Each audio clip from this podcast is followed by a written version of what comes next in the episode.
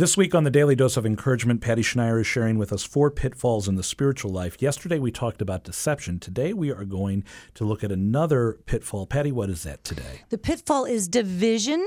But let me remind everyone that all of these reflections come from the book The Devil You Don't Know by Louis Cameli.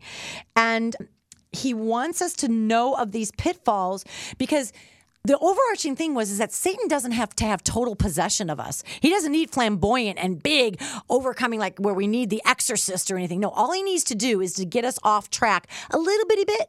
And he does that with deception, or he does it with today's word, division. Notice of God, we read in John 17, may they, Jesus said, may they be one as we are one. God is found in unity. The Trinity is a unity.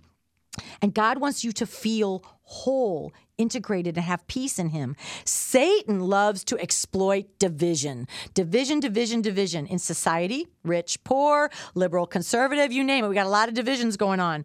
He wants us to stay in our own camp so that we'll do what? Fight. And then Satan wins. Uniting our country is actually becoming more and more difficult to maintain.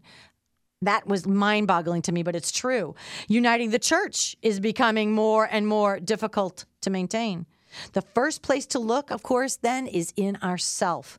We too are also divided. We're broken, we're fractured, we're scattered with our emotions and our desires and our thoughts.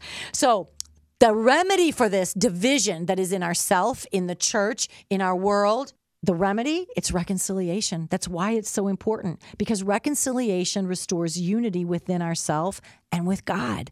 So again satan's ta- uh, prime tools here the first one was deception. The second one is division. Wherever you see division know that that's not of god. Be aware of it. Why? So we can be alerted to satan's targets and we can then renounce them and turn back to jesus quickly Two weeks ago, you were speaking with us about the Beatitudes, and one of the things you brought to our attention was that purity is being undivided.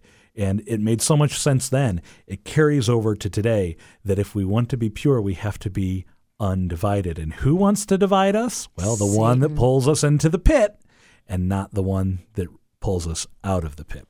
What a great encouragement for us today, Patty.